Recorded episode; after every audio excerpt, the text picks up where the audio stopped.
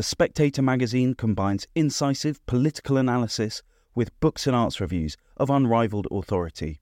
Subscribe today for just twelve pounds and receive a twelve-week subscription in print and online, plus a twenty pounds Amazon gift voucher, absolutely free.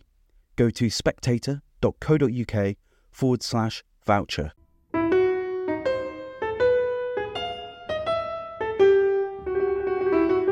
Welcome to Holy Smoke, the Spectator's religion podcast. I'm Damien Thompson.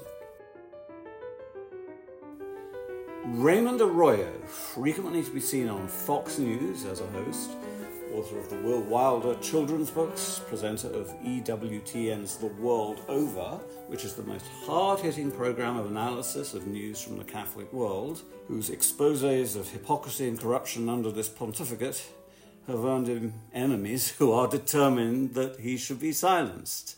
Well, he joins us today. Fortunately, Raymond's enemies have failed in silencing him, and now silencing him is going to be even harder because he's just produced a Christmas album, Christmas Merry and Bright, in which he draws on his training at the Tisch School of Arts in New York to sing songs and carols in jazz arrangements that call to mind the wonderfully sophisticated settings written for his hero, Frank Sinatra. And he's joined on that album by the legendary José Feliciano. So, Raymond, welcome. Oh, Damien, what a joy to be with you. Uh, Thank you. So, you, you. You were on my show a, so a couple of weeks ago. So strange to be, for I'm me glad to be we can, you. We can turn the tables here. We are. This is, this is going to be fun because you're taking us back to the Christmases of the nineteen fifties and sixties, before you were born, not before I was yes, born, but before ways. you were born, and a musical genre that is a lot more sophisticated than people might realise. And your album is recorded in New Orleans, it where is. you've been it able is. to draw on some phenomenal talent. Well, so, you know, not only do you sing beautifully, but the solos, the improvisations, the arrangements are extraordinarily vibrant and, and sophisticated. So, tell me, how did this album come about? How do you decide well, to do this? During my Christmas specials at E W T N, I have had the great honor and the blessing to sing with Johnny Mathis and Andy Williams and Aaron Neville and Keely Smith, some of my heroes, some of my favorite singers. And, you know, I call them the voices of Christmas in many ways. Since I was a child, that classic American big band sweet approach to Christmas always is what I hear when I think of Christmas music. And uh, a, a producer approached me and said, hey, you've sung with all of these great voices. Have you ever thought about doing your own Christmas album? And I said, well, no, because I know how difficult it is to do these things. And I, so I originally said no, but then I went back, Damien, and I did a deep dive into each of these Christmas carols, the ones I really love, uh, both contemporary classics and you know, the classics, uh, Hark the Herald Angels Sing and, and Go Tell It on the Mountain and uh, like Silent Night. And what I discovered is the backstory and the context of these songs changed my entire appreciation of them and my understanding of them. And I thought, well, this is something original we might be able to contribute. If I can get an original composer to, or arranger rather, to come in and we bent these arrangements and and helped the, the the arrangements serve up the songs in the way they were originally intended to be presented. And I accommodated my vocal performance in the same direction. We might be able to come up with something entirely new. And that's what we did. Kevin Koska, who arranged The Greatest Showman and Jungle Book for Disney and The Lion King, uh, The Dark Knight, he did all of these arrangements. And his background is in big band orchestration. And he just has a cinematic, wonderful ear. So when I gave him some of these backstories, it intrigued him. I told him exactly what I wanted. And um, he came back with something much better, I have to say. I remember somebody once asked Perry Como, how are you so relaxed when you sing these songs? And he said, oh, I'm not relaxed. I'm just tired. But in fact, uh, listening to you singing these with such skill, they're not easy to perform because no. you're often singing, I'm not sure if I can get the musical term exactly right, against the rhythm, across the bar lines, frequently it's syncopation, yes. hemios, whatever you want to call it. and there's a lot more art there than people might realize. Well, you know, uh, Frank Sinatra once said, when you're singing with a, you know, in my past, uh, Damien, I should say this, I didn't say it up top, uh, it, twenty-five years ago, thirty years ago, I was trained as an actor, a director. Um, I, I did a lot of musicals. I toured in musicals. But, you know, uh, doing a musical and doing something like this are two different animals. The, the musical is set. The rhythm is set. The orchestra's in a pit. It's all very uh, regimented, actually. There's not a lot of give in it. Uh, even your performance, everybody, you know, you kind of find it, and you set it, and that's that. This is a very different thing because you're dealing with twenty pieces. Um, it, it's and, you know, we had twenty of the best sidemen in New Orleans, trumpeters and, and saxophone players and vibists and uh, drummers who had backed uh, Ella Fitzgerald and Aretha Franklin and Ray really? Charles and Johnny Mathis. Wow. So when you have that kind of talent, and many of these guys, Damien, had been performing together. They've known each other since high school. So they've been playing together for thirty and forty years. So when they come into the studio and open your chart, one of my saxophone players, is probably in his sixties, said, "This is some old school stuff. I love this." And I said, "What do you mean by that?" He said, "Well, it's complex, but you can see how it's all going to fit together and really gel beautifully." And he was right. Uh, it's like a musical wave, and you have to sort of grab your surfboard and jump on it. Uh, Sinatra once said, when you're singing with a big band, it's like dancing in between thunderclaps. And that's how I sometimes felt. Uh, it is a physical endurance test. I mean, I went back into training. You know, I, I, I trained for three months before I, you know, got behind the mic for this project. And just to get my breathing back, the You know, it, there's a different type of diaphragmatic breathing and control you need when you're doing this type of arrangement. Because as you said, you need to carry those phrases and lines into the next one. And, um, you know, just for the intelligence of the lyric to, to communicate. And I wanted these lyrics to be heard. They're so beautiful. Hark the Herald Angels Sing, Damien, has that beautiful line. Veiled in flesh, the Godhead see. Behold the incarnate deity. I don't think anybody's ever heard that line. So in this arrangement, you will hear it, and it's dynamic, and, and you know, it, it, it has punch and drama. And that's what I wanted to bring back to these carols that I think we've lost over time. When I was a kid, every Christmas sermon seemed to consist of a priest getting up and saying, well, there was always an Irish priest, the commercialization of Christmas is a terrible thing. And you just sit there and, you know, you'd have fifteen minutes of, of ranting against the commercialization of Christmas. Well, this is a commercial product. It's a show business product. But the message is not in every song, but in some songs it's an overtly Christian one. And you are overtly Christian. So there is a real Christian meaning to what might be dismissed as a, a glitzy, superficial gloss on the mm-hmm. real meaning of Christmas. Well, well look, you, you, we are taking familiar, a familiar and, I think, enjoyable, joyous sound, the big band, uh, and it is, this is straight down the middle classic jazz. I mean, that's what it is. It's not progressive. It's not ugly or, you know, atonal. Um, it's very melodic jazz. But in that big band treatment, it lulls you. It almost pulls you in. You, you, you, your toes can't help but start tapping. But that's part of why I wanted to set these songs in that style, because it is such an attractive style. But sure, the content of these songs are about the reason we celebrate Christmas. It is about the wonder. And when you read the lyrics, and that's what I did first, Damien. I pulled all the lyrics and I read them as dramatic texts.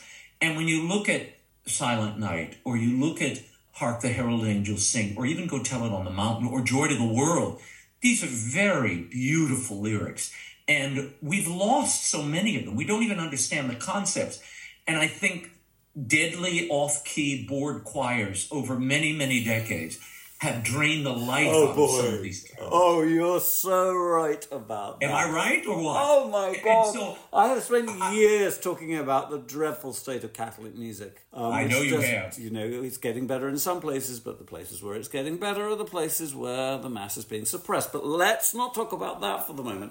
I'm dying. No, no, to but ask, it's an element here. It is it's an, an element. element Absolutely. And, I, and so when I went in and looked at these songs anew, I said, oh my goodness, I've never seen these lyrics before. I've never heard them.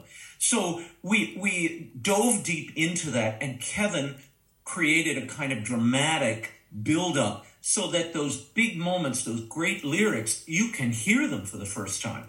And when you get to a song like I Heard the Bells, which I've known my whole life, but I never knew the backstory. I Heard the Bells is such a beautiful song. It was written by uh, Longfellow, the great American poet, and he lost his wife in a fire. She she was reading to him while he napped one day in their living room. Her dress caught fire. He tried to put her out. Um, he couldn't. The right side of his face was scarred, and he wore a beard for the rest of his life because of it. The next year, his son runs off to the Civil War and gets shot through the shoulders, uh, comes home paralyzed. And on Christmas Day, he brings his son home, and he hears the bells on the corner at the local church tolling. And he writes this beautiful poem, I Heard the Bells on Christmas Day, their old familiar carols play. And it's about the, the, the plaintive cry of peace on earth, goodwill to men, and not feeling that. And it's really like a beautiful three-act play. So to be able to do, resituate and reframe those songs and bring them to a new audience is just a joy. And I'm on tour, Damien. I've been I've been on tour for the last few weeks. I know. And it's been incredible watching live audiences react to the to the music. I wanted to ask you about one of your great musical heroes, Frank Sinatra, because this is a genre, mm. it's a style of arrangement that we associate with Sinatra, though some people yeah. might might say Tony Bennett was the real king, but I think most people would say that there was no performer quite like Sinatra. The great conductor of the Berlin Philharmonic, Herbert von Karajan, was once asked, who's the greatest singer you've ever worked with? And he said, well, actually, I've never worked with him. It's Frank Sinatra. And you were telling me the other day that you heard Frank Sinatra live yourself, which I'm so oh. envious. Oh, I, I saw Frank Sinatra thirty times in concert, and I met him as a as an eighteen-year-old. Oh, my God. Um, and later, I met him, I think I was twenty when I saw him again in New York, met him in person. Um, so it, it, it was, for me, Sinatra, you know, other other kids ran after rock groups and, and metal groups, and not me. I, I my great my great-grandmother lived in the house with us. I was very close to my grandparents, and my parents were fans of Sinatra as well. So I grew up listening to everything he recorded. And uh, as a teenager, I, I'd go see him regularly. And I went to college in New York. So Frank was always either in Florida or Atlantic City or New Jersey or or Radio City Music Hall. So I saw him in all, I even saw him in London a few times actually. Um, so I, uh, when I was working there, so he was, he is the voice of my life. I hear him all the time. So there is certainly an influence, but the influence is not one that I felt any urge to copy. I, in fact, I hate those tribute shows where people kind of do impressions. Yeah. They do an yeah. evening as that person, Elvis or, you know, Judy Garland or Sinatra or somebody. I think it's ridiculous. It should just stop. You don't want to do that. But you want to take the best of them, the the example, the essence, the, the thing they gave you, and put that through your own point of view. So to me, the beauty of Sinatra was always, even when his voice wasn't great, Damien, and there were nights when it wasn't in his seventies, but the majesty of those arrangements, the full beauty of those, they were sweeping cinematic arrangements that pulled you in before he ever opened his mouth. And his dramatic understanding and reverence for the lyric and the character that was that the lyric held. I think it, it, there are a few other, I mean, there's a handful of singers, I can count them on one hand, Barbara Cook, Streisand, maybe Sarah Vaughan, a handful of people who had that kind of command of a lyric uh, and added something extra when they sang it. That's what I take from Sinatra and took from him. So this is by no means an imitation of him or uh, sure, it's a yeah. fool's errand to do that. It's my voice, it's my approach, but there are things, phrasing, his gift of creating a long phrase intentionally to create drama and to underscore a certain element of the lyric, and just his dramatic sense. That's and there's the another voice. I remember when, when when I saw your album, and this was before I'd heard it. And by the way, yeah. my neighbours have been quite confused because I, I've been listening to a lot of Bruckner and um, even Stockhausen recently, and they've been listen- they've been hearing your album. and I'm enjoying it hugely. But when I saw the press release at first, I thought, José Feliciano? Wow. I must say, mm-hmm. is he still around, was my first reaction. And then tell me how that came about, because he sounds absolutely wonderful on the album. Oh, he's fantastic. Jose, in fact, has been touring with me. We were in Dallas last weekend. We're going to uh, the, the Ryman Auditorium in Nashville, the great, they call it the mother church of music in the United States. Compared to, to England, it's not much of a mother church. We're babies. But um, we the, the beauty of it is Jose is an old and dear friend. And again, Damien, this is another example where the backstory informed the approach, and we accommodated. We really, Stephen Sondheim had that great line, that context is content. Context is content. And I really feel that in music, in storytelling, whatever it is, you you bend and accommodate the the, the form of the thing to whatever the content is, whatever the context is. Your obligation is to conform to that, not to remake it in your own image. So Jose Feliciano had told me years ago, when he wrote Feliz Navidad under duress in the recording studio, he had to come up with an original song. And his producer said, write something about your family. So he went in the corner and in ten minutes wrote Feliz Navidad, thinking of his brothers and his mom and dad sitting on the shores of Puerto Rico, beating little instruments, tin cans, and playing the guitar and singing Spanish Christmas carols. That's the vision he had in his head. But I never heard that in the thousands of times I've heard Feliz Navidad. So I said, Jose, can we go do our own version? But I'd like it to be very bossa nova. I want to feel the palm trees swaying and feel the warmth. But it should be two brothers sitting on the sand singing together. Well, and he loved the idea. And that's what we did. And he not only accompanies me on the album, he sings with me on the album. And then he agreed to come on tour and do a couple of dates with me when he, you know, he's got a packed schedule. So he could only do a few dates with me. But it's been incredible. And I love, if people go to Raymond Arroyo Christmas dot com, Raymond Arroyo Christmas dot com, they can hear uh, a little bit of that song. There's a trailer about the album. But Jose was just incredible. I heartily recommend it. And, you know, we really could do with a bit of cheering up at the moment, couldn't we? I mean, I guess you could say that at any year, but for Catholics, I think this is perhaps the roughest time of our lives. Yep. And so it's particularly cheering to hear this. Raymond, I have to end by inflicting on you a corny joke, but it is just, it kind of fits. So here goes. You okay, probably heard it before, but radio station at Christmas is taking requests for Christmas songs. And the D J says, um, we've got a Missus B. White from Chicago who says she wants the song with her name in it.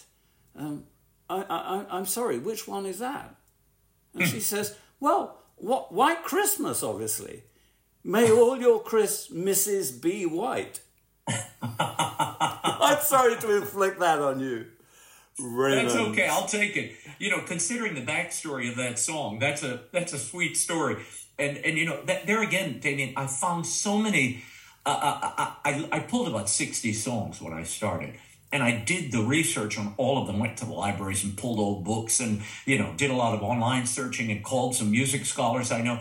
And White Christmas is actually a very depressing song. They, there's that melancholic back. You know, you, you hear it in the. In the actual music, there's there, there are melancholic keys in the song and notes that, that Irving Berlin chooses that are very sad. In fact, Bing Crosby hated singing it for troops because it would they'd all burst out crying in the middle of, of his singing. And it turns out the reason it's so melancholic, first of all, he wrote it when he was away from his family. He was in Hollywood, they were in New York. But what people didn't realize until much later is uh, Irving Berlin, of course, was a Jew. He didn't celebrate Christmas, but he lost his three-week-old son, and they and they lost the child on Christmas Day. So every year, the Berlins would go to the gravesite of this boy. And when you lit, unpack that lyric, which Irving Berlin also wrote, where children listen for sleigh bells ringing in the snow, I'm dreaming of a white Christmas like the ones I used to know. It's a very sad lyric. You know, it's a yearning, melancholic lyric, but it's about really losing his son all those years ago. So that was a backstory I knew nothing of, but it will certainly color my interpretation of White Christmas. Maybe I'll do that one on the next album. boy, I will never hear it the same way again. Raymond Arroyo, thank you so much for producing this, and thank you so much for being my guest. A long-held um, ambition. David, it is an honor to be in the smoke of the Holy Smoke.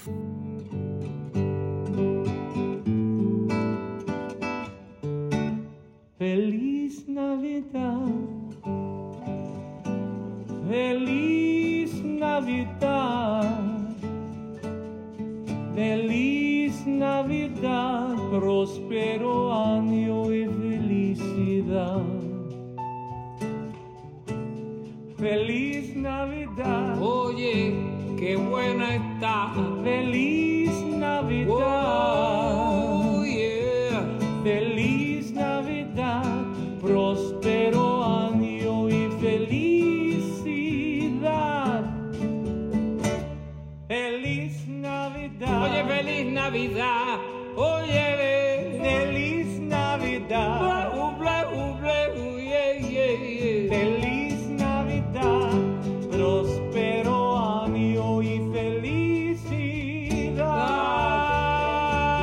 I wanna wish you a Merry